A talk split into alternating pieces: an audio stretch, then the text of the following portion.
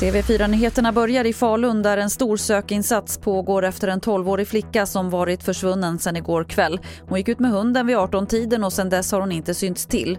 Hon hade svart jacka, svarta byxor och blå skor på sig när hon försvann och om man tror sig ha sett henne uppmanas man kontakta polisen. För att snabbt få fram fler poliser vill Sverigedemokraterna införa en ny sorts poliser med kortare utbildning. Det här rapporterar SR idag. Tanken är till exempel ordningsvakter och tidigare anställda i Försvarsmakten ska kunna snabbutbildas till en sorts assisterande poliser. De ska enligt SD vara beväpnade och främst arbeta med ingripande och ordningsinsatser.